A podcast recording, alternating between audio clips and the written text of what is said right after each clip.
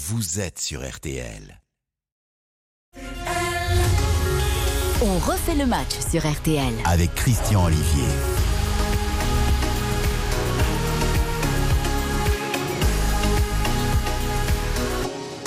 Bonjour à toutes et tous, on refait le match, bonsoir, bonsoir, bienveillance, info, débat, échange, émission 100% interactive actuellement filmée sur rtl.fr ou via l'application et à retrouver le plus vite possible en réécoute avec aussi vos messages bien sûr sur Twitter avec le compte @RTLFoot. Pas de Ligue 1 ce soir, mais à 20h RTL Foot spécial équipe de France et match de qualif au pluriel également pour la Coupe du Monde au Qatar avec la brochette traditionnelle Eric Silvestro, Xavier Domergue, Giovanni Castaldi et Baptiste Durieux. Avec moi ce soir et donc jusqu'à 20h, Philippe Sanfourche, chef de la rubrique football de RTL. Bonsoir Philippe. Bonsoir Christian, bonsoir à tous. Florian Gazan, employé multitâche du groupe M6, bonsoir. Bonsoir Christian, bonsoir à tous. Sébastien Tarrago, la chaîne L'équipe, bonsoir Sébastien. Bonsoir. Et Baptiste Desprez, le Figaro, bonsoir. Bonsoir Baptiste. Christian, bonsoir à tous. Les débats du jour, après le 2-1 d'hier soir, contre la Côte d'Ivoire, avant le France-Afrique du Sud de mardi et surtout avant la prochaine Coupe du Monde. Didier Deschamps devra-t-il se résoudre à procéder à des grands remplacements ? En marge du terrain, et après le coup de sang de Kylian Mbappé et de son entourage, refusant cette semaine de satisfaire aux obligations publicitaires, le boycott des sponsors des Bleus par Kylian Mbappé vous paraît-il légitime ou déplacé ? L'une des infos également de la semaine, évoquée en avant-première il y a plusieurs mois dans On fait le match et qui a valu un tombereau de critiques vis-à-vis de votre serviteur qu'on a fait passer pour le ravi de la crèche. Mais là, c'est officiel. La Ligue crée une société commerciale et cède 13% des parts à un fonds d'investissement luxembourgeois. En échange, un petit pactole pour le football français. Question. Danger, aubaine, laisse-t-on entrer le loup dans la bergerie ? Enfin, les Girondins de Bordeaux, rien ne va plus. La Ligue 2 approche, cassure entre joueurs et dirigeants, graves accusations de racisme porté à l'encontre de certains joueurs et clou du spectacle, les supporters veulent qu'on se débarrasse de quelques éléments de l'effectif bordelais. Question ce soir, à Bordeaux, la dictature des supporters est-elle en place ? Voici le menu, mesdames, messieurs, dont on refait le match. Restez avec nous, on revient dans un instant. Vous écoutez RTL et vous avez bien raison. RTL, on refait le match. Christian Ollivier sur RTL.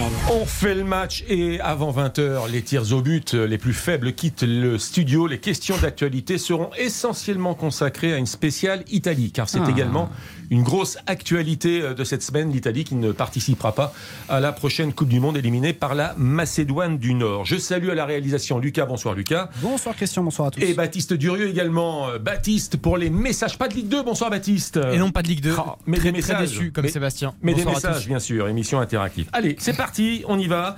On va commencer par cette équipe de France donc.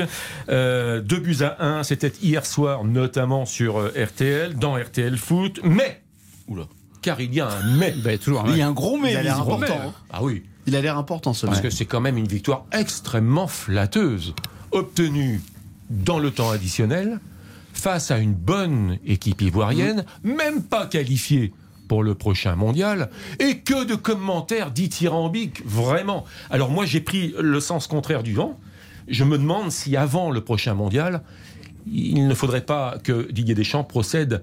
Alors bien sûr, vous avez compris la petite astuce sémantique, non pas au grand remplacement, voilà, parce que dès que vous mettez un peu d'humour sur les réseaux sociaux, vous êtes repris de voler. Est-ce que Deschamps ne devrait pas lire les réseaux sociaux. Est-ce que Deschamps ne devrait pas procéder à des grands remplacements ? Alors on va prendre ligne par ligne, presque poste par poste. D'abord une question générique. Il y avait 3 absents hier. Benzema, Mbappé, N'Golo Kanté. Ouais. Est-ce qu'ils ont manqué ? Oui. Ou non à cette équipe de France ? Évidemment, Philippe Sanfourche. Des joueurs de cette dimension manquent à n'importe quelle équipe, à n'importe quelle sélection. Mais moi, ce qui me surprend avant qu'on rentre dans le ligne par ligne, c'est cette volonté de procéder à des changements en masse que vous appelez de vos voeux, manifestement. J'ai envie de dire que ça a déjà été fait. Puisque la révolution culturelle, elle a été faite après l'euro, avec ce changement de système qu'il faut digérer. Et on va dire une période nécessaire où on voit bien. En plus, ils ont beaucoup changé, les joueurs. Quand vous regardez, cette fameuse défense à 3, là, on va peut-être commencer par la défense, je ne sais pas si c'est par ça que vous vouliez démarrer. Mais la défense à 3. Mais alors la défense à 3. Le dernier rassemblement, vous avez des joueurs comme Upamecano ou Zouma, ça a complètement changé. Oui, la défense à 3, la défense à 5, c'est quasiment la même chose, ça dépend les joueurs que vous y mettez. Je veux dire, ils ont beaucoup changé ces derniers temps. Là, on est plus à 3 qu'à 5 pour le coup. Quand vous jouez avec Théo Hernandez et Kingsley Coman sur les côtés, on ne peut pas dire que ce sont des joueurs très défensifs. Alors, ok, on attaque. Ça, c'est un vrai problème d'ailleurs. Je veux dire, est-ce qu'une vraie défense à 5, c'est avec 5 vrais défenseurs, on est bien d'accord, à l'ancienne. Une défense à 3, c'est 3 joueurs dans l'axe et 2 joueurs qui sont davantage quasiment les fameux pistons. Les fameux pistons en attaque qu'en défense. Sauf que là, il y a un déséquilibre. OK pour le frère Hernandez sur le côté gauche, mais pas OK pour Coman qui n'a jamais, là, qui ne sera jamais un défenseur. Mais vous voyez, moi je Coman n'est pas un défenseur. Mais là vous parlez de profil. Mais moi, dans la réalité, je trouve que Coman a mieux défendu que Théo Hernandez, par exemple, hier. Le but, il est venu de la droite. Hein. Non, mais si vous regardez l'ensemble... Ben enfin, c'est Coman, il est responsable de rien sur le but. Non, mais enfin, il est venu de la droite. En revanche, Théo Hernandez, on peut en discuter. Il y en a d'autres, des responsabilités.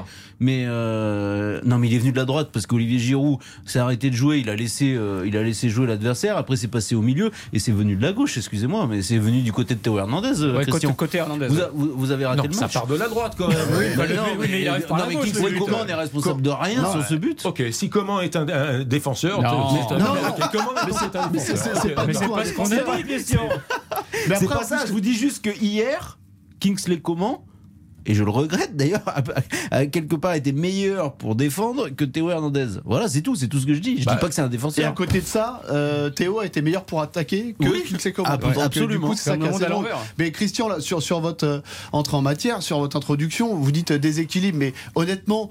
Combien de fois on a taxé Didier Deschamps d'avoir une équipe, excusez-moi, entre guillemets, très chiante à avoir joué, etc., etc.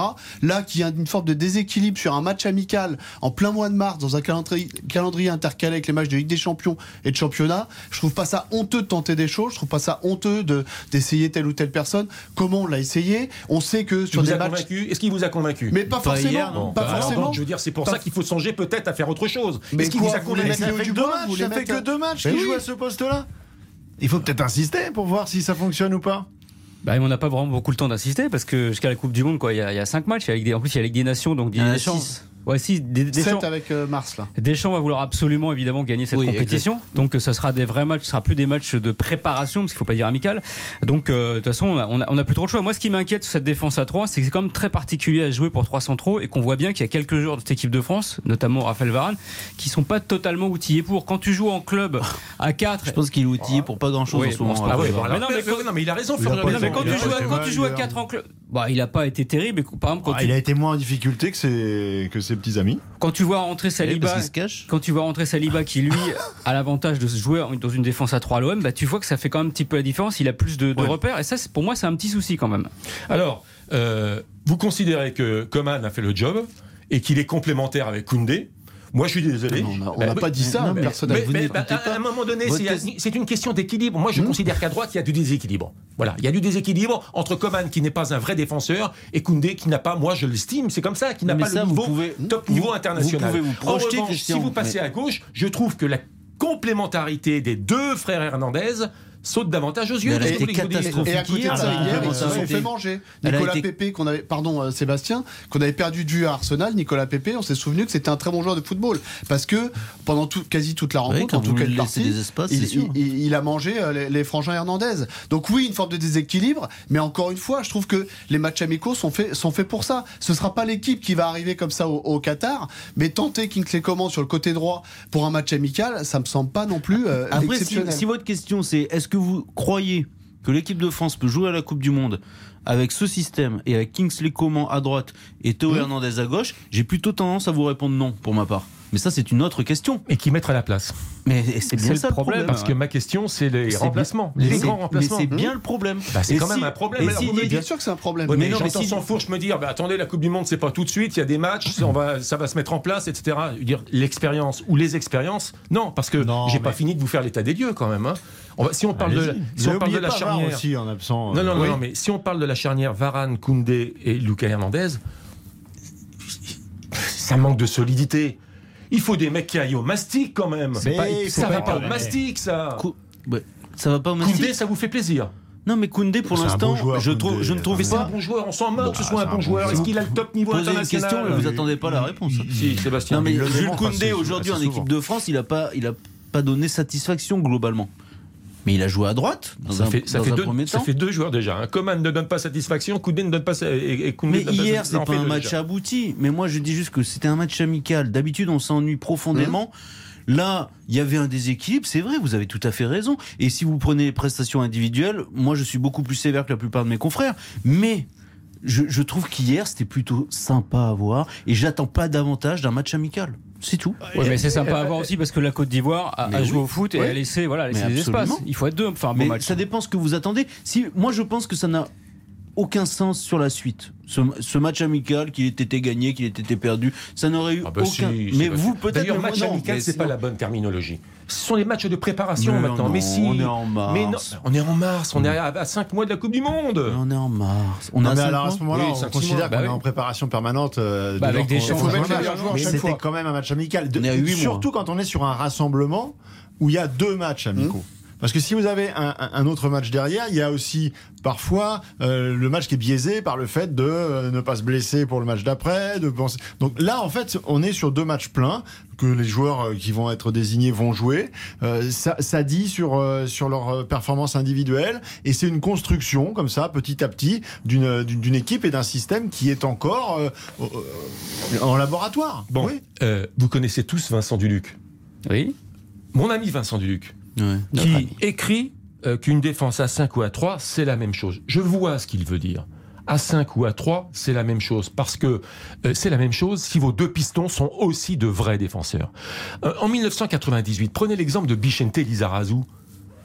C'était qui le piston devant Lizarazu ? C'était une défense à 4. Il n'y avait pas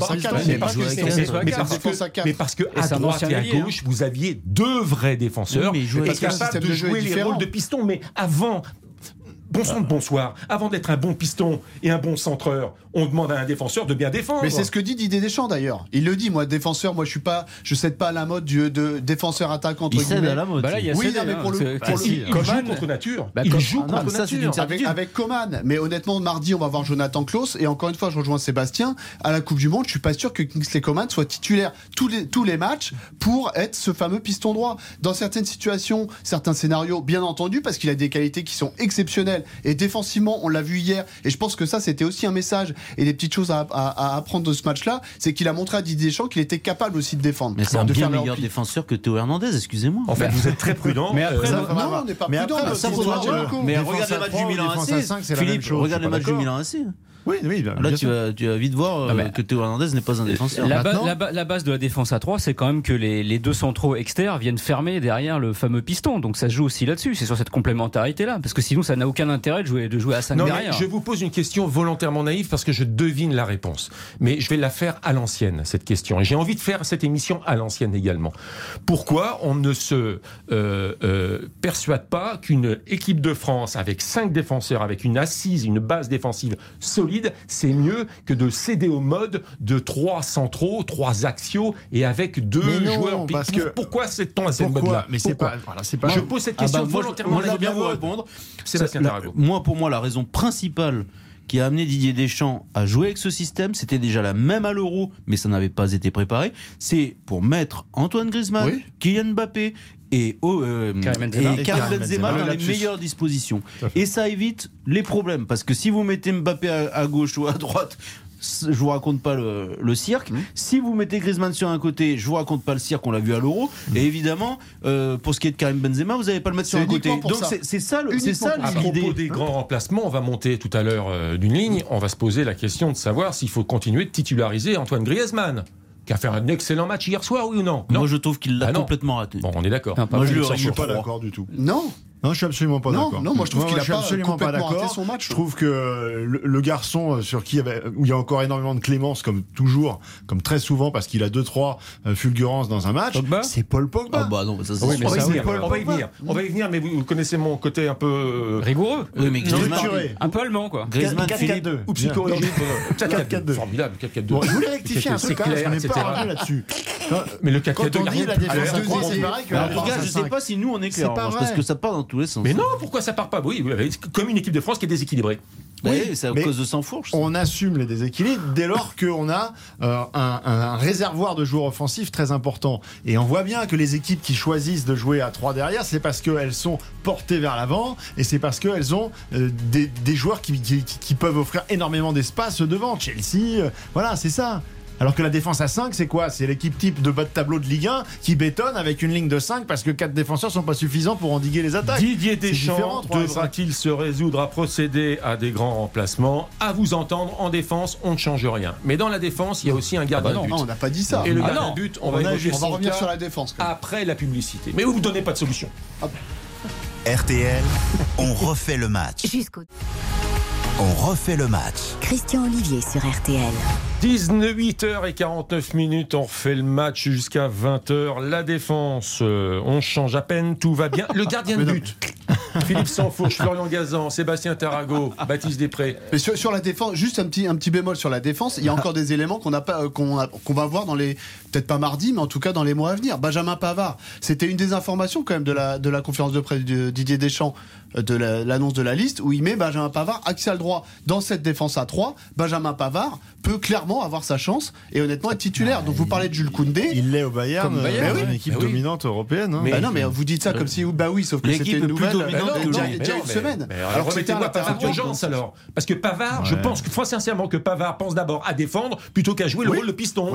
Oui, une défense. On met des défenseurs et on met pas des pistons. Oui, mais Pavard, il faut le mettre dans les trois de l'axe, pas en piston, parce que c'est une catastrophe en latéral quand même. Pavard. Alors si vous n'êtes pas d'accord vous-même, je vous dis axial à 3, il faut le mettre dans les trois dans l'axe. Faut pas le mettre en piston. Pavard. À la place de qui ? De Koundé, votre ami. Votre ami Koundé sera remplaçant. Mais Christian, pardonnez-moi, mais peut-être pour les auditeurs, rappelez que Didier Deschamps a été très clair sur le sujet à l'heure qu'il est. On verra en décembre, en novembre, mais à l'heure qu'il est, il considère Benjamin Pavard comme un défenseur central dans la défense à 3. Il ne le considère plus comme un arrière latéral, un piston si vous voulez. Non, il l'a pris dans sa liste comme défenseur central. Question simple, pourquoi une défense à 3 ? Mais parce que je vous ai répondu, moi je ne vais pas vous répondre à nouveau. Sébastien l'a dit. Je vous ai répondu. Parce que ça n'a pas fonctionné. Parce que c'est pour mettre dans les meilleures dispositions les trois. Mais non. Pour mettre contre nature, Didier Deschamps. Mais oui. On est d'accord. Mais je vois quelle est la nature. Dites-le clairement. Mais en fait, vous posez une question, je vous réponds, et vous demandez à nouveau, vous posez à nouveau la question. Je vous dis que c'est pour mettre Kylian Mbappé, Karim Benzema et Antoine Griezmann dans les meilleures conditions. Voilà la raison principale. Bon, moi j'ai fait mon équipe, mais allez-y. Je suis sûr que l'équipe, ça sent le 4-4-2, non ? Je ne voudrais pas vexer Eric Carrière, je ne veux pas me prendre pour ce que je ne suis pas. Je savais que ça vous plairait, surtout pas. Mais ça, il faut comprendre l'interview donnée à l'équipe d'Eric Carrière, qui chacun a sa place. Hein. Donc le foot, on n'en parle pas, on n'a pas été footballeur. Ouais. Et la vigne, on n'en parle pas parce qu'on n'a jamais été vigneron. Oui, lui non plus. Il vend des bouteilles. Le gardien de but, Hugo Lloris. Oui, Hugo Lloris. Pas terrible hier soir. Et donc là, grand emplacement, il faut mettre Mike Maignan, c'est ça ? La question. C'est le temps d'y penser. En tout cas, ce sera le cas après la Coupe du Monde. Sur le but, il n'est pas blanc. Il n'est pas blanc-bleu sur le but. Non, mais honnêtement, très sincèrement, on dit Didier Deschamps. Il faut tout enlever. Ma question, c'est Didier Deschamps doit-il se résoudre à procéder à des grands remplacements ? Donc, je veux dire, ça, depuis hier, je vous envoie la question. Vous avez dû comprendre quand même quel était le concept du débat. Vous avez vu ce que ça donnait quand on mettait un jeune gardien sans expérience du jour au lendemain dans un match qui compte. Je ne vais pas faire d'analogie avec le Paris Saint-Germain. Mike Maignan, quand même, maintenant. Donc, Mike Maignan, on le balance comme ça direct du jour au lendemain. Donnarumma, il n'est pas sans expérience quand même. Hein ? Bah, en Ligue des Champions, il n'avait jamais joué un match à élimination directe en Ligue des Champions. Ouais, excuse-moi, quand est-ce que tu l'as joué au niveau international quand même, Donnarumma ? Oui, mais enfin, quand tu compares avec un joueur qui a gagné 3 fois la Ligue des Champions et qui plus est, bon, on ne va pas faire le débat sur le PSG, mais ce que je veux dire, c'est que la notion. À partir de quand tu l'as, l'expérience Philippe Sanfourche ? Vous me dites que ce sont des matchs amicaux, ce ne sont même pas des matchs de préparation. Tu es obligé de lancer un joueur parce que tu as un déficit. Très bien, tu es obligé de prendre un risque, t'as pas le choix. Les Italiens aujourd'hui, si vous leur donnez n'importe quel attaquant à peu près correct, ils vont le mettre devant parce qu'ils en ont pas. Donc là, il n'y a pas d'histoire d'expérience. Ils aimeraient bien avoir Giroud. Hein. Voilà. Ça, mais sûr. Quand vous avez Hugo Lloris avec son expérience, qui est encore un des meilleurs gardiens de Première Ligue, le plus grand championnat du monde, et qu'on pose ne serait-ce que la question de savoir si on le remplace dès maintenant. Tout ça pourquoi ? Parce que, ah oui, il prend un but sur son côté fermé. Ah oui, et puis mais ça peut arriver une fois dans la saison. Ah oui, il va à 200 à l'heure, la frappe de Pépé.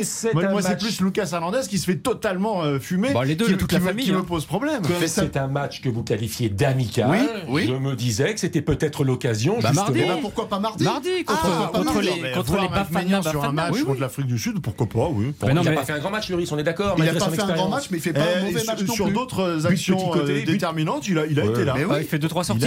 Mais après, là où je suis d'accord avec Christian, c'est qu'il y a un moment, il faut quand même aussi un petit peu préparer la suite. Mais c'est ce qu'ils sont en train de faire là. Bah oui, Maignan, j'espère qu'il jouera mardi parce que, encore une fois, si tu fais jamais, pas moi dans le foot de haut niveau. Ah bon, ce sera pas en équipe de France, mais t'es pas là pour faire plaisir à quiconque. Mais c'est pas une question de faire plaisir, c'est une question d'envisager la succession. Lloris, il faut surtout pas le fragiliser. À partir du moment où c'est lui qui va jouer la Coupe du Monde, c'est le choix de Didier Deschamps.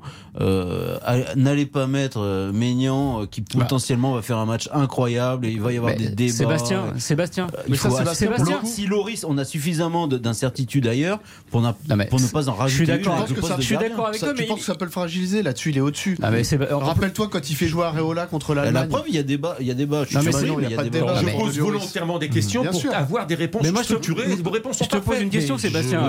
Lloris, j'ai aucun problème avec ça. Mais imagine Lloris, la Coupe du Monde, au premier match, il se pète et mais tu l'as jamais fait jouer avant l'équipe de France, donc il va arriver. Tu penses que le fait de le faire jouer mardi contre l'Afrique du Sud va se dire tu peux prendre des repères, un gardien, il a besoin de repères avec ses défenseurs aussi. Ce qui est important dans l'esprit du staff et par rapport à l'expérience qu'on connaît de l'équipe de France, c'est que Mike Maignan soit bien implanté dans le groupe France, c'est-à-dire qu'il soit là à tous les rassemblements, qu'il fasse tous les entraînements, qu'il connaisse tous les mecs avec qui il est susceptible de jouer du jour au lendemain. Et après, le terrain, ça vient en plus, c'est un poste qui est quand même particulier. C'est pas parce qu'il va faire un match contre l'Afrique du Sud où ça se trouve peut-être que l'équipe va dominer, qu'il va pas voir un ballon.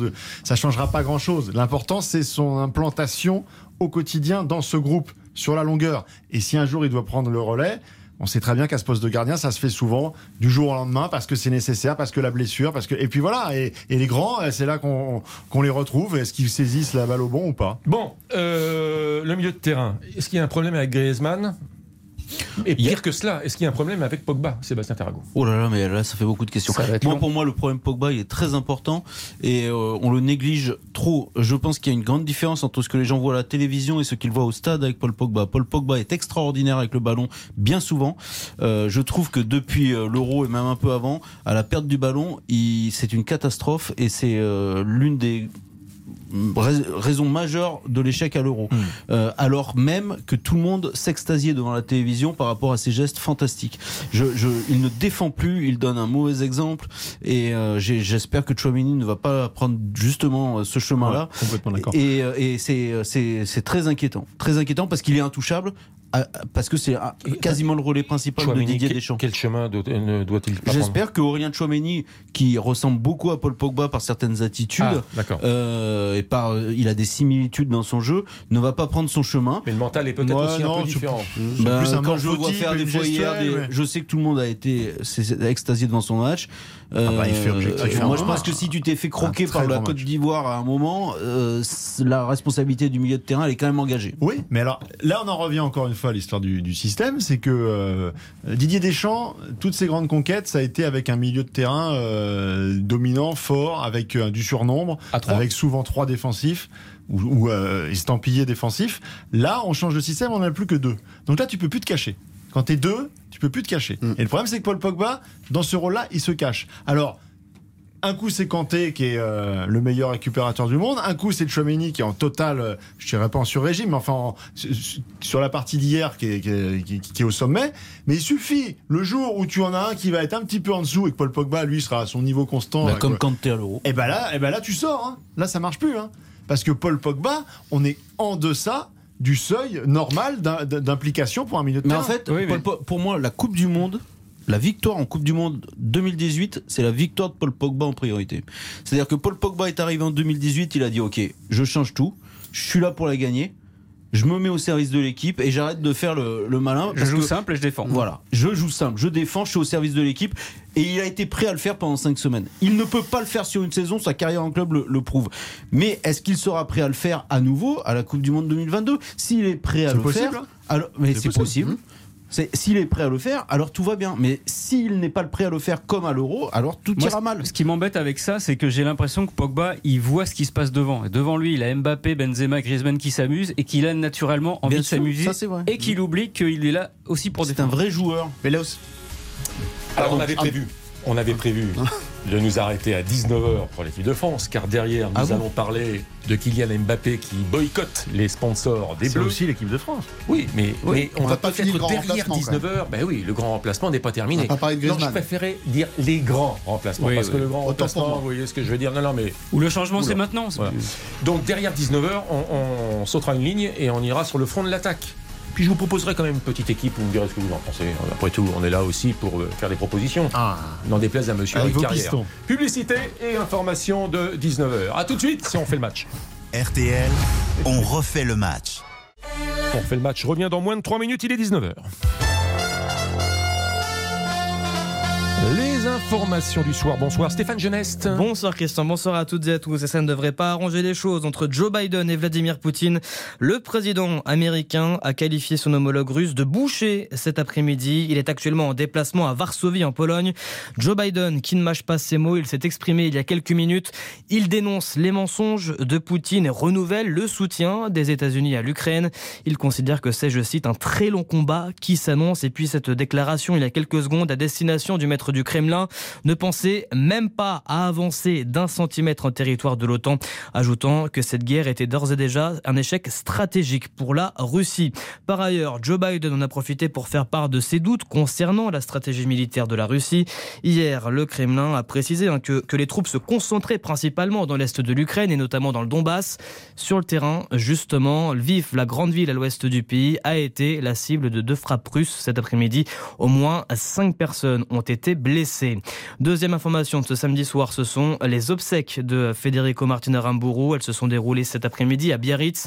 L'ex-international de rugby argentin a été tué par balle samedi dernier à Paris après une altercation avec des nationalistes identitaires.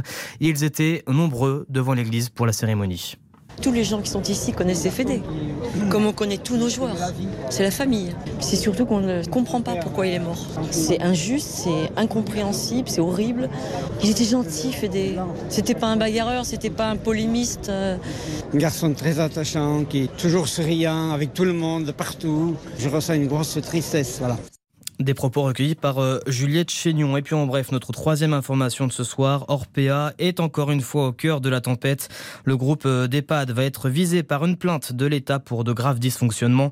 L'État qui demande aussi le remboursement de toutes les dotations publiques qui ont été versées. On termine avec du sport et de la Formule 1 puisque le Grand Prix d'Arabie Saoudite se tiendra comme prévu demain à Jeddah.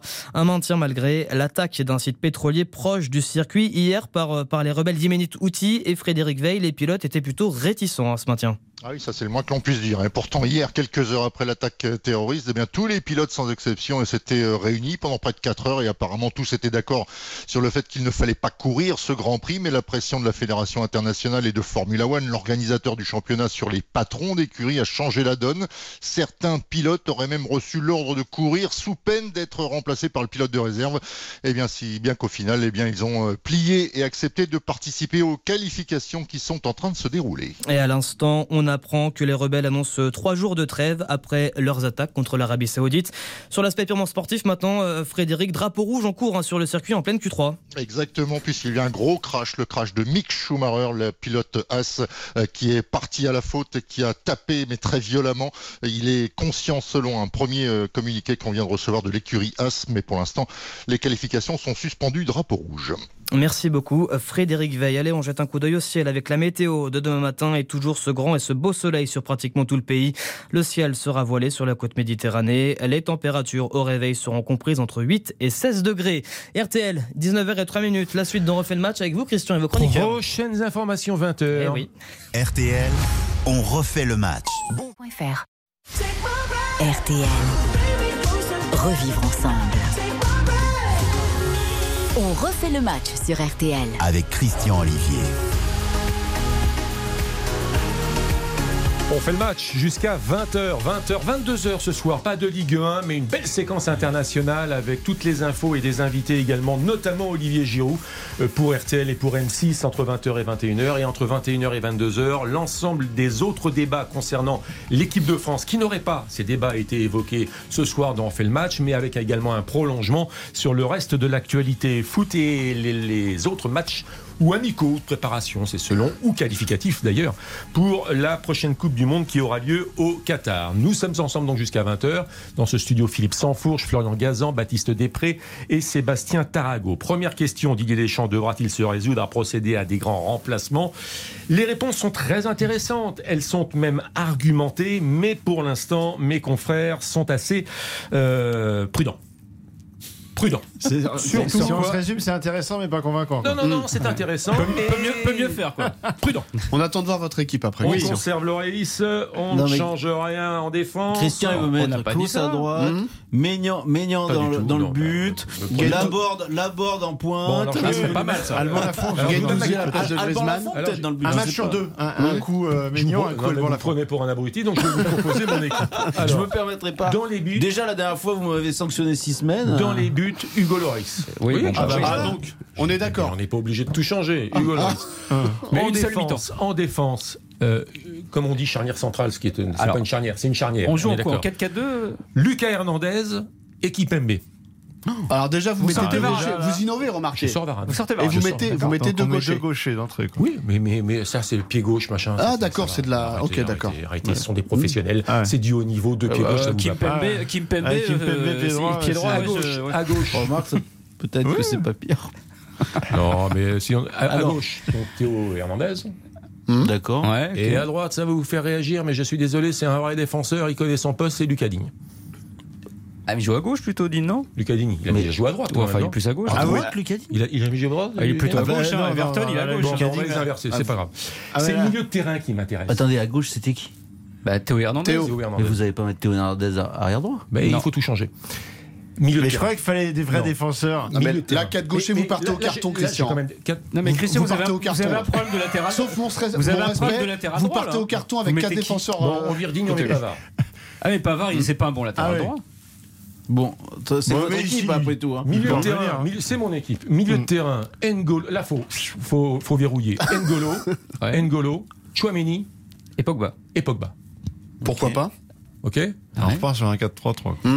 À gauche, Mbappé. Oh là là. Oula, vous irez lui dire. À droite, Benzema. Griezmann. Vous irez lui dire. En pointe, Giroud. Benzema. Vous allez tenir 15 jours, vous allez tenir 8 jours avec la Fontaine. Bon, ils vont vous chasser avec un fusil. Petite erreur de ma part, c'est marqué. Hein. Pavard à la place de Digne. C'est marqué sur ma feuille. Pavard à la place de Digne. Parce que là, j'ai mis en dessous les remplaçants. Un peu sur une équipe. J'ai mis les remplaçants. Juste avant l'Euro, finalement. Un peu plus. Bon, mais c'est bien. Vous mettez Mbappé à dos, Griezmann à dos. Vous jouez avec Pavard arrière droit dont on dit qu'il est plus capable de jouer arrière droit. Bon, ben on ne fait pas d'équipe de France. Hein, si. Il y a un petit peu de. On ne peut pas la commenter. On peut commenter celle de Deschamps. On ne peut pas critiquer Monsieur Ollivier. Ah bon. C'est pour vous faire réagir. Mais écoutez, simplement. Non, mais il y a une réalité, je trouve aujourd'hui, c'est qu'on n'a pas un latéral droit de haut niveau en équipe de France. On a essayé Dubois, on a essayé Pavard, voilà. Et remettez-moi Pavard. Oui, mais on a un problème. Et je pense aussi que le changement de système de Deschamps, il est aussi lié à ça. C'est que on n'a pas de spécialiste de ce poste, c'est que c'est important. Et où est la perle rare ? On va voir Klaus, mais on n'a pas de garantie. Il faut arrêter aussi de penser que parce que quasiment à tous les postes, on a le meilleur joueur dans les meilleurs clubs, que ta sélection tient plus debout, parce que sur un poste, et en l'occurrence le poste d'arrière droit, c'est quand même plus ennuyeux quand t'as zéro gardien, zéro attaquant. On va parler d'Italie tout à l'heure. L'arrière droit, par définition, c'est quand même le dernier nom que tu couches sur une liste, normalement. Ah bon ? J'ai été arrière droit 15 ans le dimanche matin, merci donc, Philippe. Mais je sais de quoi je parle aussi. Je sais de quoi je parle. Donc oui, sur l'espace d'une compétition. Remettons commun. Finalement, on a la même équipe, Christian. Mais non, mais... non, mais vous voulez mettre Coman arrière droit dans un 4-4-3, dans un 4-3-3. Là, on revient. Disons que Didier a raison, Deschamps. Monsieur Deschamps a raison. Donc, je veux dire, refaisons une équipe à 3. Il joue contre nature. On met des pistons et on met que 3 défenseurs. Donc, vous êtes en train de me dire que Varane est complètement bouilli. Vous me l'avez bien, quasiment. Moi, je pense qu'il est en difficulté depuis très longtemps. D'accord. Kimpembe. Là, j'aime pas du tout. D'accord. Ok. Lucas Hernandez. J'aime beaucoup, mais j'espère qu'il va se remettre. D'accord, ok. Je vais pas faire latéral gauche. Alors, qu'est-ce qu'on met en défense ? Honnêtement, on a une tête. Non, mais attendez, un moment. C'est pas parce que des joueurs sont en difficulté, comme Raphaël Varane, que je l'enlève tout de suite de l'équipe. À un moment, il y a un principe de réalité aussi. Et c'est pas parce que... Bon, moi, quand il était très bon, je le trouvais déjà pas bon. Mais c'est pas parce qu'il est un peu moins bien que ce qu'il a été qu'il faut tout de suite le sortir de l'équipe. Voilà, c'est pas une catastrophe. Voilà, c'est comme ça. C'est un peu moins bien. Il y a quand même un problème dans ma défense avec 4 gauchers. Mais Digne, je précise, hein. Moi, je remets. Pavard, on n'est pas capable de faire du management avec Pavard pour lui dire de rejouer à droite. Mais dans une défense à 4, mais en tous les jours, c'est dans les cages. Hein, mais si, il jouera. C'est un guerrier, c'est un esprit exceptionnel, il n'y a aucun problème. En attaque, on garde Mbappé. Alors, au fait, Giroud. Est-ce qu'il va faire le déplacement au Qatar? Mais bien sûr qu'il va faire. Est-ce qu'il sera dans le groupe? Mais évidemment qu'il y sera. Et c'est normal qu'il y soit. Ah bon? C'est normal. Bah oui, c'est normal qu'il y soit. Ah non, ça oui. C'est normal qu'il y soit d'abord parce qu'on peut dire ce qu'on veut sur Olivier Giroud, mais il a quand même des références et des garanties en équipe de France. On peut dire ce qu'on veut sur Olivier Giroud, mais il a un profil qu'on n'a pas en dehors de ça et qui peut être bien utile sur des bouts de match. Je vois pas pourquoi on se priverait pour mettre Anthony Martial qui est en train de se perdre à Séville, pour mettre Nkunku. Mais en revanche, si on écoute Didier Deschamps, si on écoute ce qu'il dit, il n'a aucune chance d'y aller. Si Kylian Mbappé et Karim Benzema sont là. Tout à fait. Si on l'écoute, c'est ça. Hein. Oui. De la même manière, c'était tout à fait logique qu'il soit titulaire hier, puisque si on écoutait encore une fois le discours de Didier Deschamps, il était là. En gros, c'est pas quelqu'un qui est dans le groupe pour être remplaçant, mais sinon, il est titulaire s'il vient. Bon, en gros, c'était quand même ça le discours de Sauf qu'il y a quand même, ça va nécessiter d'être clarifié cette histoire. Mais bien sûr, et je ne parce que si Mbappé n'a pas son petit souci ORL. On part quand même manifestement sur une équipe sans Giroud au départ. Mais donc, puisqu'ils voulaient tester Nkunku titulaire. Et donc on aurait eu Griezmann et Kylian Mbappé. Donc ça n'aurait pas été cohérent les 3 jours avant. Voilà. Okay. Ne tient plus debout 2 jours après. Et si moi je reste quand même circonspect. Parce que le bilan de l'Euro qu'on a fait, c'est quand même que, alors qu'on louait la qualité justement psychologique de management de Didier Deschamps, cette arrivée tardive de Karim Benzema, ce que ça a induit avec justement le déclassement d'Olivier Giroud, les petites phrases qui ont pris de l'ampleur, voilà, toutes ces choses-là, je pensais que la synthèse de l'Euro... et qu'il y avait une logique, même si elle était cruelle, à ne plus appeler Olivier Giroud. Tant mieux pour lui, c'est moi humainement, et il a, évidemment qu'il apporte, mais on a toujours expliqué que une sélection, c'est pas les 23 meilleurs joueurs, c'est le meilleur amalgame. Oui, mais sauf que là-dessus. Et là, tu te remets quand même dans une difficulté du quotidien. C'est une évidence que tu te mets dans une difficulté du quotidien. Tu te mets dans une difficulté, mais c'est ton rôle de manager aussi. Tu as 8 mois pour anticiper ça et pour travailler ça. Aujourd'hui, tu as un remplaçant. Aujourd'hui, en fait, le remplaçant des 3, ça devait être Wissam Ben Yedder. Ok, il y a Benzema qui saute, Giroud est appelé, Giroud est titulaire, Ben Yedder joue 15 minutes. Ben Yedder, c'est le remplaçant idéal, il a 17 sélections, il a mis 2 buts, 5 titularisations. Non mais d'accord, sauf que demain, t'as Karim Benzema ou Kylian Mbappé qui se blessent à la Coupe du Monde et t'as pas appelé Giroud, tu joues avec Wissam Ben Yedder. Donc sportivement, si Benzema se pète dans le premier match, c'est Ben Yedder qui le remplace. Bah, c'est Ben Yedder ou en tout cas on change la formule si t'as pas appelé Giroud. Donc sportivement, il faut que Didier Deschamps clarifie la situation. Je pense qu'on change la formule. Ah oui, tu changes la formule. Les amis, c'est une émission interactive. J'ai reçu un petit message, on m'a dit que de façon très épisodique, Digne avait joué à droite et en pied inversé, il n'était pas si mauvais que ça. Oui, il a joué. C'est un message qu'on m'a envoyé. Oui, mais Christian, on n'a pas dit qu'il n'a pas joué, mais majoritairement il a joué à gauche. Une fois ou deux dépanné en faux pied. Dubois, il a joué à gauche et pour autant, oui, Ferland Mendy, même à droite, tous ils l'ont fait. Bon, on a refait l'équipe de France, c'est bon. Non, les messages. Bon. On pourrait continuer. Hein. Les remplaçants de l'équipe de France. Allons-y. Les messages sur le compte @ important. Baptiste Durieux. Ils sont nombreux, effectivement. Message de Bastien déjà sur Olivier Giroud.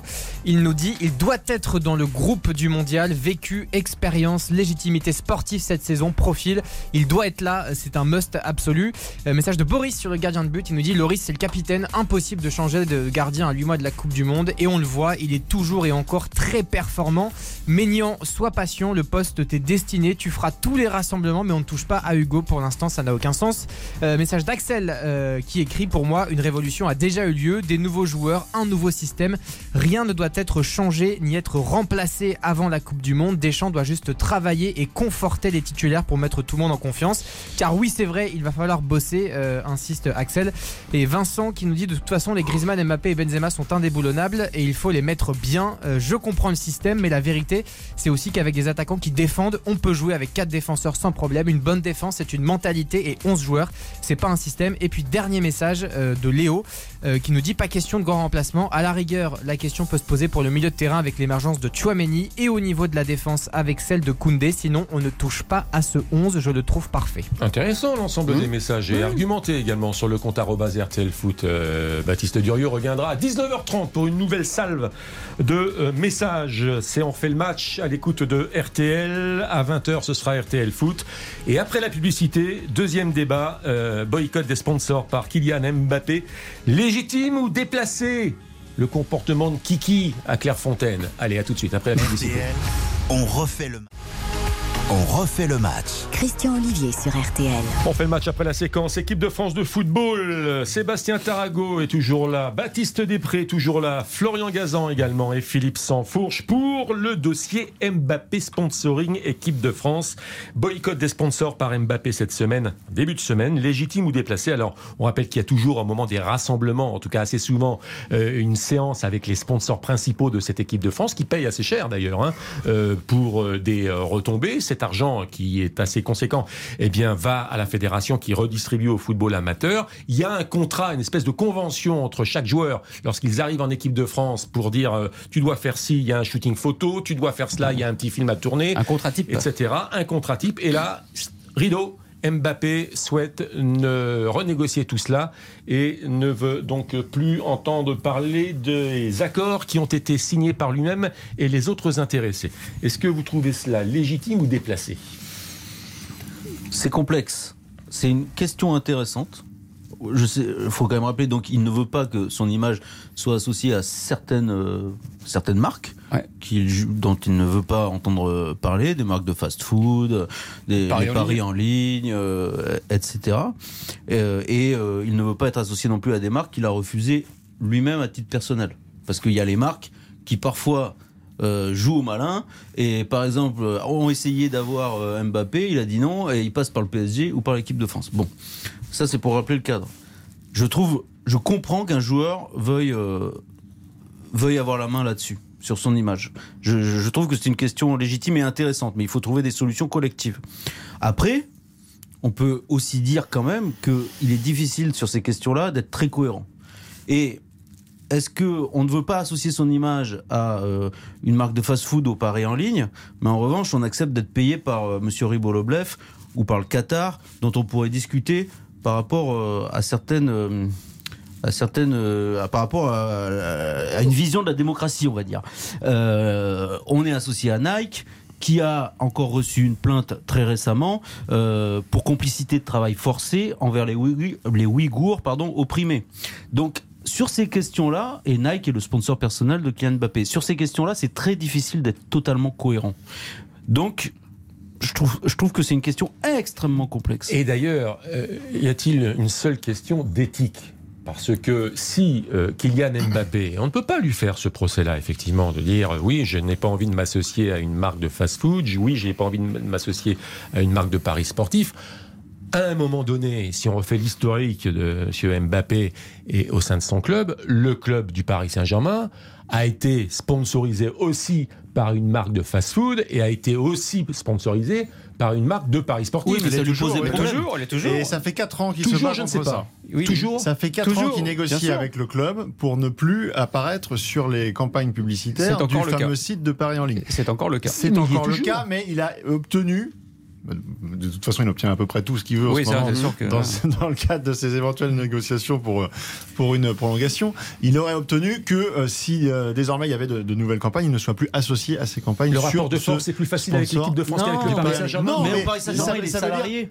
Il a signé un contrat. Exactement. Il est salarié. Alors qu'à la Fédération française de football, c'est autre chose. Il a signé un contrat avec l'équipe de France de football. C'est une feuille de papier sur un bout de table. J'exagère. Mais Delphine Vereden, l'avocate de Kylian Mbappé, Mbappé considère que ce document n'a pas une grande valeur juridique. Alors, il était très symbolique, ce document. Il est apparu, il a été notamment étayé de cette manière très détaillée et qui obligeait un petit peu les joueurs à beaucoup de choses. Au sortir de Naïsna, où il fallait absolument repartir sur des bases C'était correctes. Différent, non. Naïsna, si. Non. La manière dont a été... Non. Naïsna, c'était une charte. Naïsna, c'était une charte. Ça vient s'inscrire dans ce contexte. Mais ça vient s'inscrire dans ce contexte-là. Mais la convention, c'est autre chose. C'est ce que les joueurs doivent donner à la Fédération française de football par rapport aux sponsors, qui, eux, donnent beaucoup d'argent à la Fédération, qui, elle-même, en redistribue au football amateur. Encore une fois, et aux joueurs. Si vous en parlez avec les joueurs en général et Kylian Mbappé en particulier. C'est à pourboire pour Kylian Mbappé, 25 000 euros. De toute façon, il les redistribue. Et lui, à titre personnel, si ça ne tenait qu'à lui, on ne toucherait pas d'argent pour jouer en équipe de France. Mais par solidarité avec des joueurs qui n'ont pas les mêmes salaires, il continue de penser que ça doit rester comme ça. Mais le fait est que... Après, on est d'accord, on n'est pas d'accord. Mais simplement, la démarche de Kylian Mbappé et de son entourage...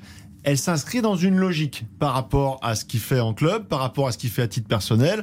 On l'a expliqué 100 fois, il a 5 sponsors très identifiés par rapport à des lignes directrices. C'est pas Neymar qui en a 35 qui fait le matin une pub pour du café, l'après-midi pour de la bière et au milieu de l'eau minérale. On peut voir les trois. Une logique à des fins collectives ou individuelles. La volonté de changer la convention collective, c'est quoi ? C'est pour que Kylian Mbappé ait plus d'argent pour redistribuer après en faire ce qu'il en veut. C'est pas trop une question d'argent sur ce dossier-là. En fonction de son statut, moi c'est à des fins collectives. C'est une question de maîtrise. Il y a aussi un message qui est envoyé à la fédération, parce que ça fait 3 ans que ça dure cette affaire, sur le choix des partenaires et le choix des opérations, la manière dont c'est drivé. En gros, pour faire simple, le clan Mbappé estime que c'est pas très pro. C'est pas très pro. Et écoutez, il s'appuie notamment sur un exemple qui était assez symbolique, qui est au lendemain de l'élimination de l'équipe de France à l'Euro face à la Suisse. Le lendemain, il y a une grande chaîne de grande distribution avec laquelle l'équipe de France est en partenariat, qui fait un truc dans le magasin. Vous avez Kylian Mbappé en carton avec des valises à ses pieds, et en gros, on rentre à la maison, tout le monde part en vacances. Ça ne correspond pas à son image. Voilà, c'est dramatique en termes d'image pour Kylian Mbappé, pour l'équipe de France. Donc là, ça n'a rien de collectif. Excusez-moi de vous dire, c'est pour l'image personnelle de Monsieur Mbappé. Mais non, mais Christian, c'est ça. Non, mais Christian, là, par contre, on peut arrêter l'hypocrisie. C'est une démarche individuelle. Oui, mais c'est sûr. D'accord. Et je vais là plus loin. Elle profite à tout le monde. Non, elle peut profiter à tout le monde. Mais je vais même plus loin. L'idée de ne pas vouloir frayer avec un sponsor de la Fédération française de football, un site de paris sportif, par exemple, ou de fast-food américain, parce que Kylian Mbappé a lui aussi peut avoir aussi des intérêts avec un sponsor équivalent au sein du club. Oui, mais lui, c'est pas le cas. Ah, non, mais là, c'est pas le cas. Là. C'est pas le cas. Oui, d'accord. Non, mais, là, mais Christian, moi, je pense pas avoir été dans le sens de Kylian Mbappé, puisque je vous dis que je trouve ça incohérent, mais on est tous parfois incohérents dans la vie. C'est compliqué d'être totalement sur une ligne. C'est pas le cas à l'instant T. C'est pas le cas à l'instant T, mais ça peut le devenir avec un autre sponsor. Mais là, par exemple, il négocie. Ça s'appelle le parasitage. Oui, mais ça s'appelle le parasitage. C'est Christian juridique, c'est très clair. Je veux dire, oublions le fast-food, oublions le pari sportif. Arrivera un troisième sponsor, un textile, peu importe, etc. Il y a un textile concurrent au sein de la Fédération française de football. Il y en a un autre au sein du Paris Saint-Germain. Eh bien, au sein du Paris Saint-Germain, Christian, il y a quand même une question qui se pose, et en interne à la fédération. Il y a beaucoup de gens qui se la posent également sur la cohérence d'avoir une multitude d'entreprises. Ça pourrait être plus resserré et ça pourrait être plus choisi. Quand vous êtes l'équipe de France championne du monde, une des plus grandes fédérations et sélections au monde, vous pouvez aussi faire un petit peu attention, sans rentrer dans l'excès, sans tomber dans la politique de marque à outrance, comme on a pu le décrire avec le Paris Saint-Germain. Vous pouvez aussi faire attention. La fédération, c'est aussi une délégation de service public. Vous n'êtes pas obligé de faire l'apologie des paris en ligne, de la malbouffe. Voilà, il y a aussi la possibilité. Je pense que il y a quand même beaucoup de choses sur lesquelles la Fédération française de foot peut s'appuyer, peut s'accoler pour avoir des partenaires qualitatifs. Et j'irai au-delà aussi, on peut anticiper par rapport à tel et tel joueur, de se dire, bon, lui, de toute façon, on va pas le mettre là-dessus, parce que dans ces accords, en gros, les sponsors ont droit à 5 joueurs de l'équipe de France, mais évidemment, les sponsors, ils veulent tous les mêmes. Ils veulent pas Lucas Digne. Donc le problème, c'est qu'on peut aussi anticiper à la Fédération de se dire, ça, de toute façon, Mbappé, il va pas y aller, Griezmann va pas y aller, et donc il faut du cas par cas sur 23 joueurs. Mais t'es obligé, imagine Imagine qu'un jour l'équipe de France elle signe avec Madrange, Justin Bridoux, Pogba qui est musulman, tu vas lui faire la pub pour du jambon. Tu sais très bien que forcément il y a toujours des cas de figure qu'il va falloir anticiper. Un rassemblement de l'équipe de France c'est tous les 4 mois. Là, il s'est passé plus de 4 mois avant le dernier. Vous n'avez pas dans les services marketing, vous n'avez pas des gens qui peuvent se pencher pendant une semaine en disant bon voilà, on va contacter. Évidemment, on ne connaît pas la liste, on connaît pas, mais enfin, on sait quels sont les joueurs principaux quand même. Et essayer déjà de dégrossir un peu, de travailler sur voilà, il y a telle opération qui va se faire. Mais la fédération travaille sur le sujet, Philippe. Mais pas du tout. Ils arrivent le matin, ils mettent le survêt, ils vont dans la salle, on leur dit alors tiens là-bas il y a le stand. Et ça rapporte 90 millions. Tu fais l'amateur et puis tu demandes 90 millions d'euros. Et alors, on pourrait peut-être en rapporter 120 avec des partenaires choisi et des choses qui. Mais vous avez fait bien de dire peut-être. Mais ça... ouais, mais en là, fait, par ça contre, se travaille. En revanche, je comprends ce que tu dis. T'as raison fondamentalement, mais après, tout ça est très personnel. C'est-à-dire que c'est ça, peut-être que Paul Pogba, lui, il va trouver que Dior, ça va pas pour telle ou telle raison. Vous pouvez toujours trouver des arguments. Je vous ai cité Nike qui vient de recevoir une plainte par rapport aux Ouïghours. Il y a peut-être des choses avec Dior, il y a peut-être des choses avec... J'en sais rien. Donc c'est complexe. C'est complexe. D'un point de vue individuel, encore une fois. Et c'est surtout mais il n'y a pas de réponse. Si tu fais des différences entre... Excuse-moi, on le sait que sur le terrain, sur le statut, etc., il y a différence entre... Je vais prendre l'exemple vraiment... Alphonse Areola et Kylian Mbappé en disant on va faire comme ça que avec Kylian et les autres, c'est tous les mêmes. Honnêtement, ça peut poser des problèmes. Mais non, mais il faut le faire avec tout le monde. Et c'est surtout l'intérêt. C'est l'intérêt supérieur du pays. C'est l'équipe de France. Déjà, il ne devrait pas y avoir de primes. On devrait être débarrassé de toutes ces contingences. Et que l'argent, tout l'argent, aille au football amateur. Allez derrière les mains courantes et regardez les estafettes qui emmènent les joueurs avec des pneus dégonflés. Mais c'est déjà le cas. Mais il n'y en a pas assez d'argent. Il en faut encore davantage. Donc si on commence à fissurer ce qui est sans doute à parfaire dans les contrats équipe de France joueurs, c'est l'ultime récompense et sponsor. Mais eh bien, moi je suis d'accord avec vous. Mais je suis d'accord avec vous sur la philosophie. Et ce sont les agents et les avocats qui mettent les bien sûr. Hein. Mais non, c'est. Mais Christian, l'idée c'est pas de faire moins, c'est de faire mieux. C'est normal d'avoir envie de. Moi je suis d'accord avec vous sur la philosophie, mais je me mets à leur place aussi. Et si on prenait ma tête, qu'on me mettait avec une casquette ou un costume ridicule pour vendre du saucisson ou je ne sais quoi, ça ne me plairait pas. Bon, et ça ne me plairait pas. Et vous, si RTL demain vous mettez en 4x3 dans Paris, en slip kangourou. Bon, ça dépend du chèque. Oui, mais voilà. Ça n'ira pas au foot amateur. Vous êtes un homme d'argent. Mais vous ne reverserez pas au foot amateur. J'en ai tellement peu que tout ce qu'on peut donner, je le prends. Et bien alors, proposez à votre direction de vous retrouver en slip kangourou en 4x3 dans Paris. C'est une bonne idée. Oui, mais je pense qu'ils vont préférer proposer. Voilà. Pourquoi pas bleu, blanc, rouge le slip. On fait le match et en slip bleu, blanc, rouge. Oui, mais Christian, on va leur proposer une maquette d'ailleurs. On va faire cet effort. Christian, ne le prenez pas mal, mais je pense qu'ils le proposeront d'abord à Julien Courbet. Bon, pour des raisons de notoriété. Je regarde la pub, tout va bien. Vous êtes à l'heure ou pas? Non, c'est important d'être à l'heure. Mais vous savez que c'est pas nouveau, hein, Sébastien. 1978, la Coupe du Monde en Argentine, les joueurs de l'équipe de France tiraient leur pompe pour ne pas que les trois lignes, les trois. Cruyff aussi avec Adidas, les trois bandes Adidas. Parce que si Christian Ollivier estime que les annonceurs ne sont pas éthiques, il lancera pas la pub. Je vous annonce. Allez, c'est parti. Publicité. Il va choisir les pubs qu'on passe. 19h. Mais ça sera peut-être sa dernière émission. C'est parti. RTL.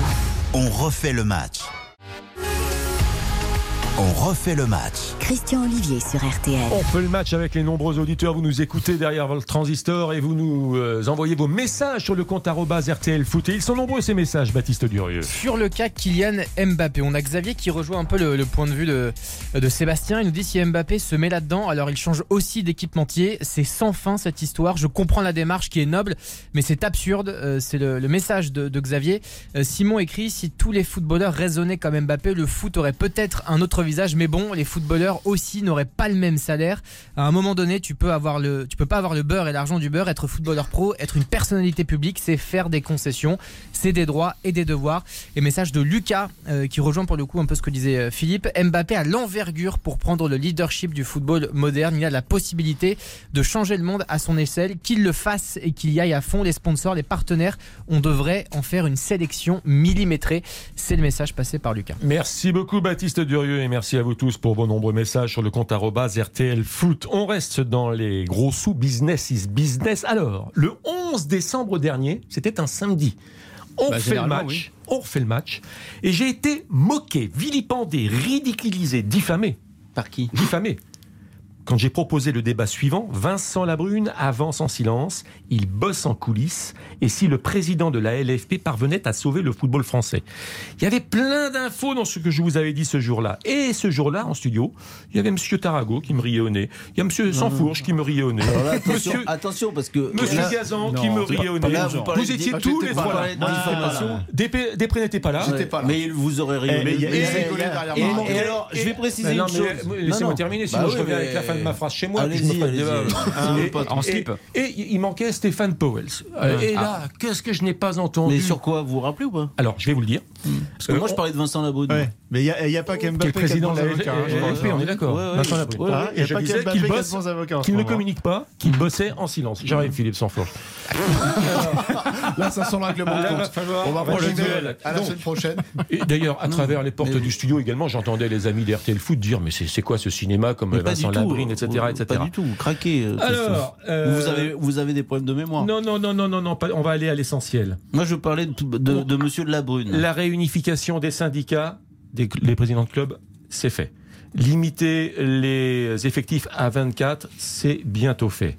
La fameuse société commerciale, désormais, censée renflouer les caisses des clubs. On m'a rionné, on m'a dit, mais avec le championnat qui nous est proposé, qui va bien pouvoir investir ? Il y a une société... Et vous avez les bandes ? Ah mais oui.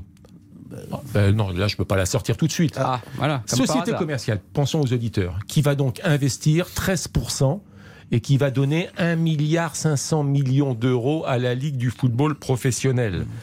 Vous êtes c'est autre chose que le 4-4-2, que les Pistons et que Lucas Digne à droite ou à gauche. Vous êtes heureux de ce qui se passe, vous ? Bah, écoutez, vous trouvez que c'est un coup fantastique? Ah ben, ma question est la suivante. Vous qui aimez le football. Ma question est la suivante. Non, mais simplement, ma question est la suivante. Ouais. Est-ce que, comment dire, c'est une aubaine? Est-ce qu'il y a danger pour le foot français? Est-ce qu'on laisse entrer le loup dans la bergerie? C'est ma question. Bah oui, bien sûr. Mais c'est le sens de l'histoire, mais c'est terrible. Et la répartition est terrible aussi, même si vous pouvez défendre le fait que le PSG doit avoir beaucoup plus d'argent. 200 millions pour le PSG. Bah oui, et les autres. 90 pour Lyon et Marseille. Et après 80 pour un troisième cercle. Le pire, c'est après. Fini, le football. Et 33 pour les autres. Arrêtons le football. Moi, je vous sors les communiqués. J'ai reçu les communiqués de la Ligue qui ne parlent pas quand même à tort et à travers. La Ligue 1 est ravie. Ouais, ça lui est arrivé de parler à tort et à travers. La Ligue 2, cet après-midi, je le montre aux caméras. Mais en fait, c'est sûr qu'ils sont ravis. On revit la ferme Diapro. Oui, ils ont plein de sous. C'est-à-dire qu'en fait, on a décroché la queue du Mickey. On ne parle que des rentrées et des redistributions. À aucun moment, je vois un papier sérieux, solide, construit sur les contreparties. C'est-à-dire qu'en gros, vous pensez que les fonds d'investissement luxembourgeois, ils dépensent 1,5 milliard sur la Ligue 1, comme ça, juste pour faire plaisir, pour rembourser les PGE. Ce même fonds investi dans la Formule 1. Ce même fonds. C'est fini, dans le tournoi destination. À hauteur de 500 millions. Et ils viennent de racheter Panzani aussi, parce qu'il faut des pattes. Dans la Liga espagnole, dans le volleyball. Et vous êtes heureux de tout ça? Je sais pas. Bah écoutez, je sais pas. Je vous entendais avec Mbappé. C'était le business. Il fallait que Mbappé, effectivement, tape du pied dans la première. Pas écouté non plus. Eh bien là, non, mais vous n'êtes pas seul non plus, Sébastien Tarrago. Ah, bah vous me regardez. Non, je ne regardais pas du tout. Je regardais Lucas à la réalisation. C'est-à-dire que le business, c'est très business. Le problème, c'est que derrière, on va se poser plein de questions. Quel va être le retour sur investissement? Qu'est-ce qu'ils vont demander en retour? Parce que, comme le dit très bien Philippe, quand tu dépenses plus d'1 milliard sur la Ligue 1, alors oui, le PSG à 200, etc., etc., mais qu'est-ce qu'ils vont demander en retour? Est-ce qu'ils vont dénaturer la compétition? On peut se poser toutes les questions. Et aujourd'hui, on n'a pas la réponse. Et même la Ligue, ils n'ont pas la réponse. Tu vas aller jouer un PSG Marseille en Chine, tu vas avoir des matchs à 11h du matin parce que le marché sud-américain, j'en sais rien, mais voilà, honnêtement, on n'a pas la réponse. Et tu enlèveras des clubs, et tu feras des championnats. Compte tenu du contexte, et avec des caisses qui sont vides. Cet argent va permettre, je le rappelle quand même, d'en mettre de côté 100 millions en cas de coup dur. D'accroître la domination du PSG. Autant 100 000, attendez, ça c'est un autre débat. 100 millions également pour frais de fonctionnement et de rembourser les emprunts de l'État. Oui, mais alors, moi je pense que c'est une aubaine. Les emprunts 130 millions sont remboursés. C'est une aubaine à court terme, à très court terme, oui, voilà, comme Mediapro, voilà, on reprend de l'argent, on va respirer, qu'est-ce qu'on va en faire? Mais c'est surtout après, parce que la Ligue s'est quand même engagée à multiplier ses revenus par 3 sur les 10 prochaines années. Par 3, c'est beaucoup. parce que oui, surtout si tu perds Mbappé, c'est surtout si tu perds Mbappé déjà, voilà. Et en gros, parce qu'on parle du PSG qui effectivement demandait 30% de tout ça, ils auront 17%. Mais enfin, s'il n'y a pas le PSG en France, ils mettent pas 1,3 milliard, hein, nos amis luxembourgeois. Non mais ça d'accord. Voilà. Mais le problème, mais ça tient à pas grand chose tout ça. Le problème, c'est qu'on se retrouve sur cette répartition qui accentue encore les inégalités et c'est terrible. Ne serait-ce que pour l'intérêt de la compétition. Bah oui, mais qu'est-ce que tu ne donnes qu'aux plus riches, c'est ça? Bah évidemment. Mais au Portugal, là c'est clairement affiché. Le monde que vous voulez. Mais au Portugal, c'est pire. Hein. Au Portugal, 90% de l'argent va aux trois grands clubs, Porto, Sporting, Benfica. Donc. Non, mais après, c'est comme ça, c'est le monde actuel, mais on peut le regretter quand même. Non, simplement, le football français était au bord du dépôt de bilan. Il semblerait qu'avec cette à court terme, comme l'a dit Florian, ça fait rentrer de l'argent, effectivement, mais les questions derrière, c'est quoi les contreparties ? Qu'est-ce qui va se passer ? Rappelez-vous le Covid. Un euro doit rapporter deux. Vous allez voir ce que vous allez voir, le monde d'après. On va arrêter avec les excès. On va être raisonnable. On va se structurer. On va penser autrement. On va penser mieux. On en est où ?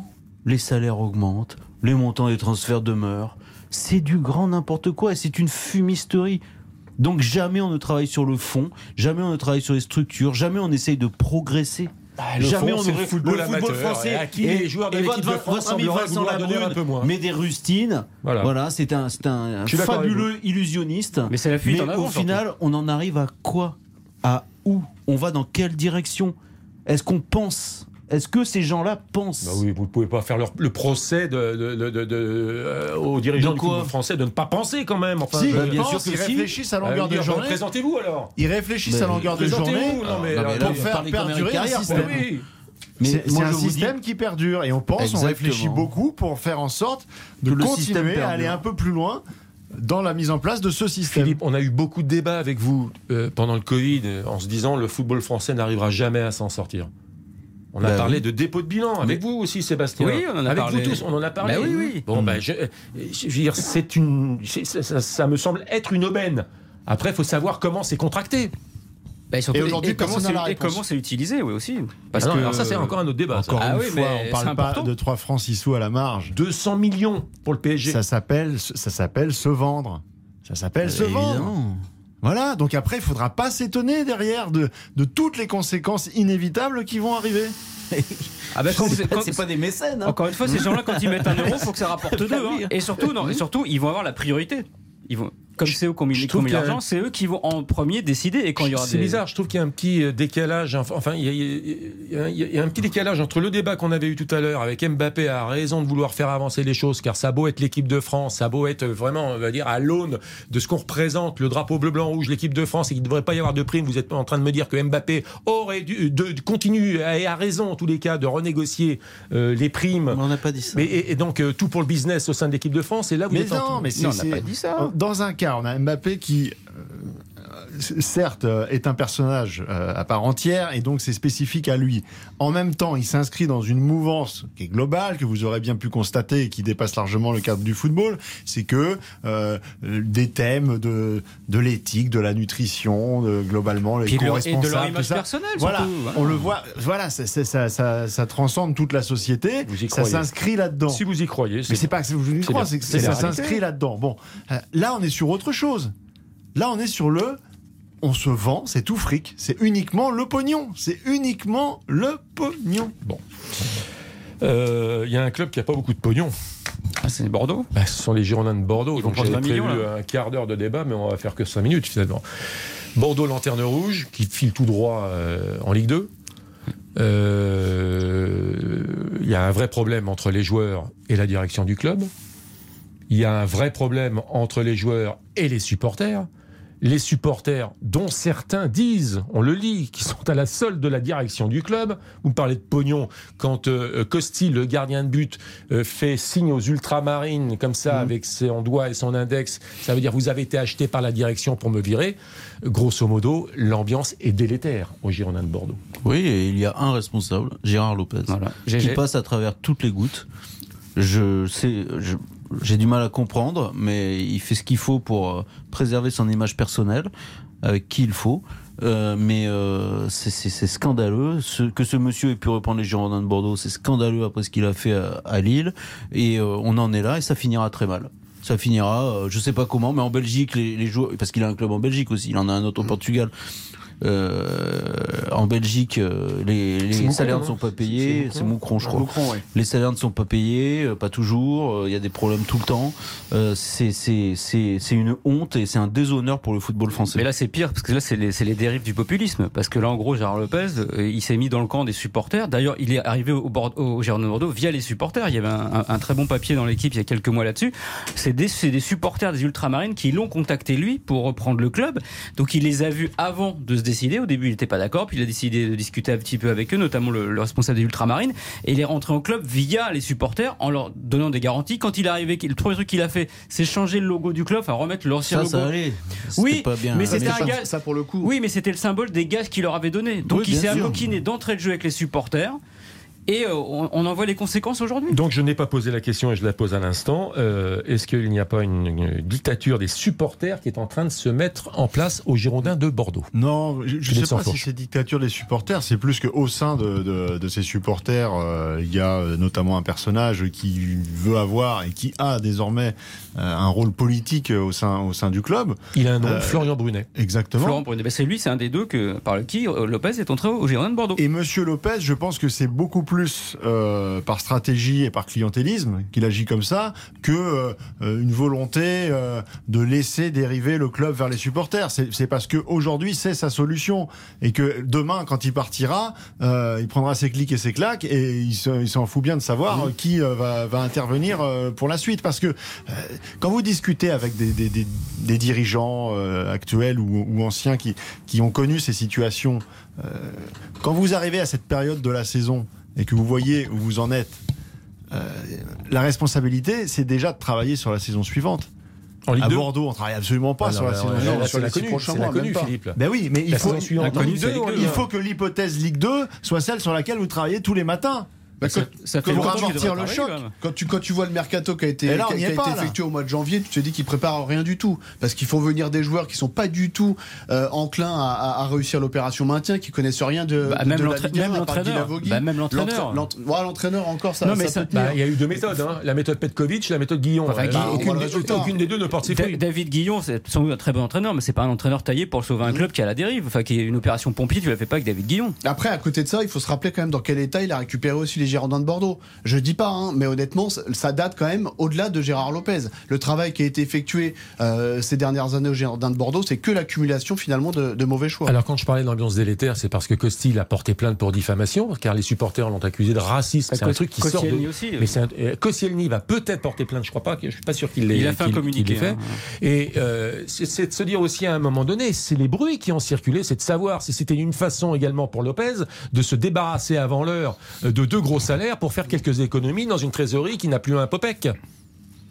Non mais bien sûr, enfin oui, on peut se poser la question, et déjà donner un début de réponse, même s'il faut faire attention à la diffamation, mais vous savez très bien comment ça se passe à Bordeaux, et oui c'est terrible, mais de toute façon après la gestion elle est lamentable, parce que c'est de la courte vue avec Monsieur Lopez, parce que par exemple Koscielny, moi je veux bien, il était plus très bon, enfin à Bordeaux il y aurait sa place aujourd'hui. Il n'est pas moins bon que Marcelo, plus mauvais que les autres.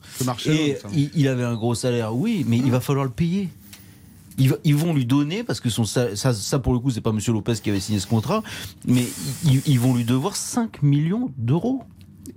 Mais on est chez les fous. Stratégiquement, il ne joue pas. D'essayer de s'en débarrasser un peu avant pour faute grave. Je pose la question. Oui, mais attendez, là, il suffit de regarder. On disait, ce qui est étonnant, c'est de voir qu'on a pu redonner les clés d'un club majeur comme ça en Ligue 1. Par rapport à ce qui s'est passé auparavant. Si vous regardez l'histoire avec Lille, il y a des similitudes à tous les niveaux. Et quand il est arrivé, c'était Rio Mavuba du jour au lendemain qu'il fallait foutre sur la touche. Et parce que, comme Laurent Koscielny, c'est un salaire. Et de toute façon, quoi qu'il arrive, il avait identifié, c'était planifié dès le départ que ça se passerait comme ça. Et il y a une grande différence avec Lille. C'est qu'à Lille, il avait à ses côtés quelqu'un qui savait recruter.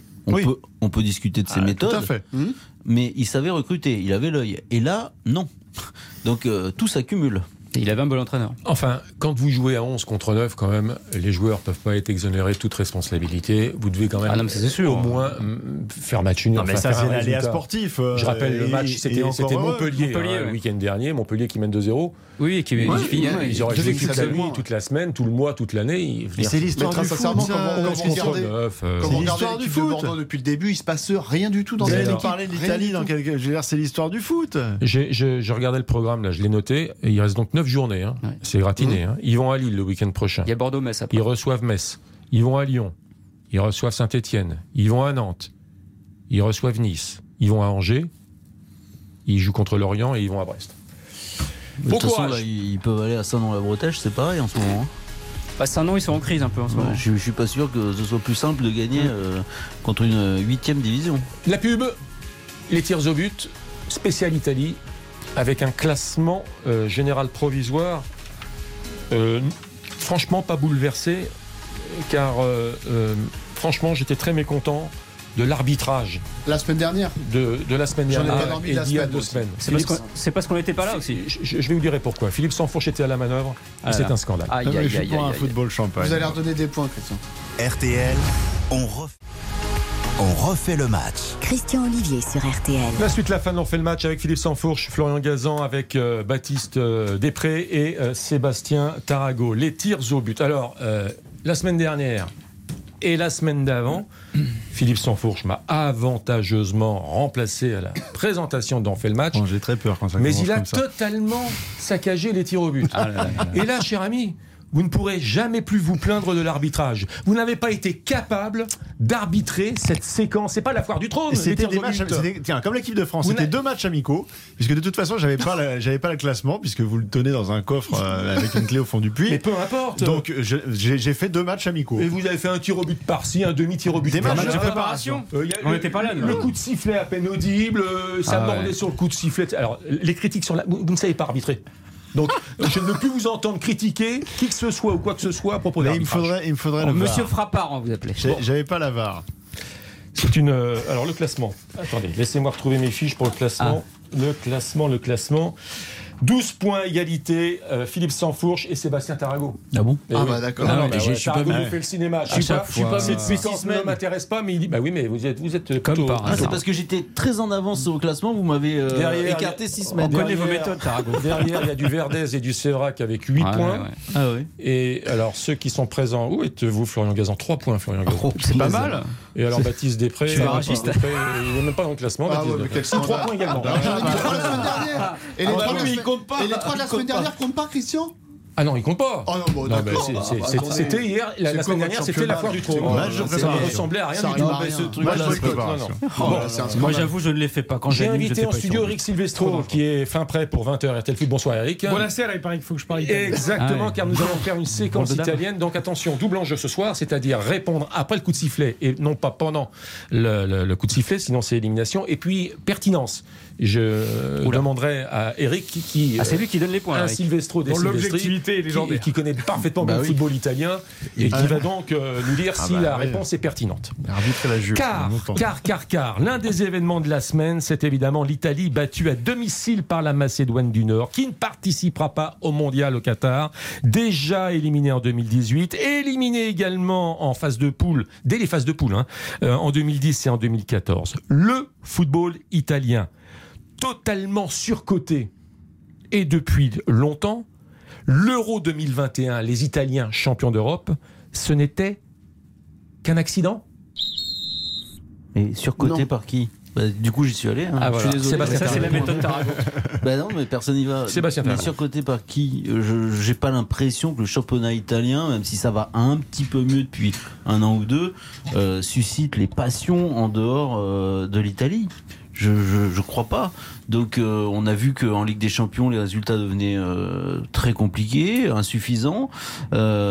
Demeure ces 4 places en Ligue des Champions parce que ça c'est du politique, c'est autre chose. Mais sportivement, j'ai pas l'impression que grand monde s'extasie devant le football italien. Et la deuxième question, l'Euro 2021. Non, pas un accident. Un accident ? Non, pas un accident. Bah non, honnêtement, non. Ils ont profité de la faiblesse et de la faillite des grandes nations, notamment l'équipe de France. Ils n'ont pas marché sur toutes les équipes, mais honnêtement, ils avaient un groupe qui était quand même ultra valeureux. Ils avaient un joueur Chiesa qui était exceptionnel. Et très sincèrement, non, c'est pas un accident. Il n'était pas exceptionnel, c'est-à-dire qu'il tenait à bout de bras. Pour l'équipe d'Italie, si. Il tenait à bout de bras une équipe qui était clairement en déficit d'atouts offensifs. Ah bah, et oui, c'est quand même un peu l'arbre qui cache la forêt. Oui, mais... C'est-à-dire que c'est l'histoire d'un tournoi, parce que souvent... Ah bah oui, mais bon. Bah oui, mais bien sûr, mais ça n'enlève rien à la beauté, à la grandeur de cette victoire. Et pour l'avoir commenté à Wembley, il y avait une arme dans cette équipe. Bah, il ressortait quelque chose d'exceptionnel. Mais qui venait masquer quand même un petit peu sur le fond des déficiences et des défaillances qu'on a commenté sur le plan des clubs et de la sélection depuis maintenant de nombreuses années. Et je trouve que ces deux éliminations consécutives pour la phase finale de la Coupe du Monde en disent plus sur le niveau de l'Italie aujourd'hui que sa victoire à l'Euro. Mais l'Euro pour moi est totalement mérité. Ils avaient une âme et une défense de fer. On parlait de la défense de l'équipe de France. Quand même, pour gagner un grand tournoi, c'est prouvé, il faut une bonne défense. Et ils l'avaient pour le coup à l'Euro. Donc pour moi, il n'y a pas de vol. Un point, il a dégainé. Est-ce qu'il est pertinent? Je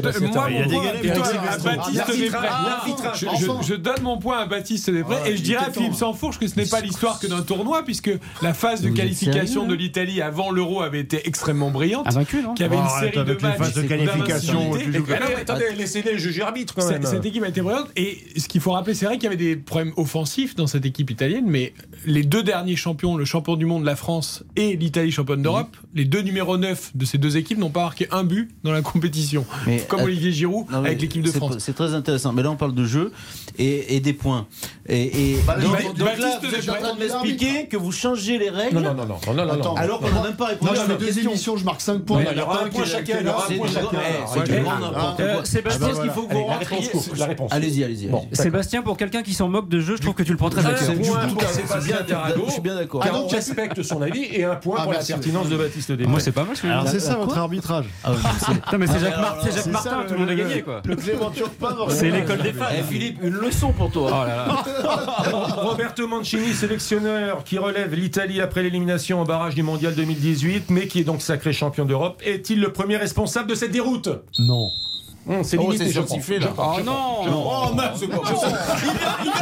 Mais c'est scandaleux qu'il est incapable d'arbitrer et derrière il y va. Non mais quelle honte. Non, pour les raisons exposées auparavant, c'est que il a été le ciment justement de cette formidable épopée sur l'Euro 2021, et je pense qu'il a tiré le meilleur d'un réservoir qui aujourd'hui est défaillant. Le problème, c'est la structuration aujourd'hui du football italien qui sort pas suffisamment de joueurs, qui ne les fait pas suffisamment progresser dans des clubs qui aujourd'hui sont tenus à bout de bras par Olivier Giroud et Zlatan Ibrahimovic. Il y a un manque cruel aujourd'hui de vivier, de talent, et les meilleurs on les a, c'est Verratti, c'est Jorginho en Angleterre, mais c'est pas en Italie. 60% de joueurs étrangers en Italie. Un point pour Philippe Sanfourche évidemment, Roberto Mancini n'est pas le responsable de la déroute italienne pour cette... Voilà, les deux grognards de la défense, tu disais Florent tout à l'heure, il faut une bonne défense, mine de rien les deux vieux Bonucci, Chiellini qui ont fait un sacré boulot pendant l'Euro, ils étaient pas là, et surtout vous avez cité tout à l'heure, il y a Chiesa qui est le seul joueur un peu talentueux, qui est un détonateur dans cette équipe, qui était un peu celui qui provoquait tout ce qui se passait pendant l'Euro. On rappelle aussi ligament croisé, toujours pas remis, et donc ça fait beaucoup quand même pour l'Italie. Et il a arbitré, donc un point pour Philippe Sanfourche. Merci Eric. J'ai encore deux questions et le temps nous presse. Mancini, s'il part, c'est Fabio Cannavaro qui est pressenti, accompagné de Marcelo Lippi, 73 ans. Bonne ou mauvaise idée pour le renouveau du football italien ? Mauvaise idée.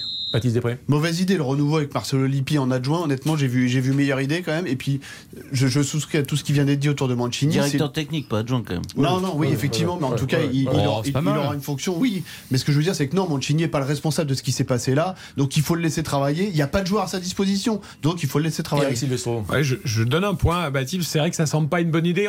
Dans les vieux pots, certes, parfois, on fait des bonnes choses. Mais là, ça manque d'idées. Il n'y a pas de joueur en Italie. Et donc, on ressort. C'est vrai que Lippi, c'est sélectionneur champion du monde 2006, et Cannavaro c'est le ballon d'or de cette année-là avec le patron de la défense, mais ça fait un peu on ressort ceux qui ont gagné 15 ans après, voilà. Lippi l'entraîne plus, il est plus une dernière question, une réponse courte, mais c'est sans doute un débat qui sera prolongé dans RTL Foot. L'Italie donc éliminée du mondial, suivez mon regard, Donnarumma et Verratti. Bonne nouvelle pour le Paris Saint-Germain ? Non. Non, bah ça encore sur le sifflet. Ah bah non, mais j'ai compris que maintenant faut le sifflet, c'est une fumisterie. Oh, ça va, Philippe. Mais non, mais c'est terrible. C'est terrible parce qu'ils ont vécu le mois de mars le pire de leur carrière et de leur vie, je pense, et que ça va être très très compliqué de remonter la pente. Eric Silvestro. Moi, je pense que ça n'aura aucun incident sur le Paris Saint-Germain. Bon, tout le monde a marqué ce soir, finalement. On est d'accord, tout le monde a marqué. C'est l'école des fans. Ouais. Oh, mais c'est très bien. C'était bien l'école des fans. Sous vos applaudissements. J'ai un très bon souvenir de l'école des fans. Et qu'est-ce qu'elle t'a fait à manger, ta maman ? Bien, faudrait lui raser la tête. Où est ton papa ? Et Sébastien, qu'est-ce qu'elle t'a fait à manger, ta maman, ce soir ? Avec ta maman ? Non, mon papa il est venu avec sa copine. Ah oui, on s'en souvient. Jacques Martin. Christian, franchement, vous avez raté une carrière. L'école des fans. Merci Tarrago. Merci Desprez. Merci Gazan. Merci Sanfourche. Merci Eric Silvestro. À tout à l'heure. À tout de suite. Oui, dans moins de 4 minutes, RTL Foot, 20h, 22h. Et surtout, merci à vous tous de votre fidélité, de l'info, du débat et de la bonne humeur. C'est la marque de fabrique des offres football de RTL le vendredi, le samedi et le dimanche. Bonne soirée, bonne nuit à l'écoute de RTL. Ciao, ciao. RTL, on refait le match. Abri.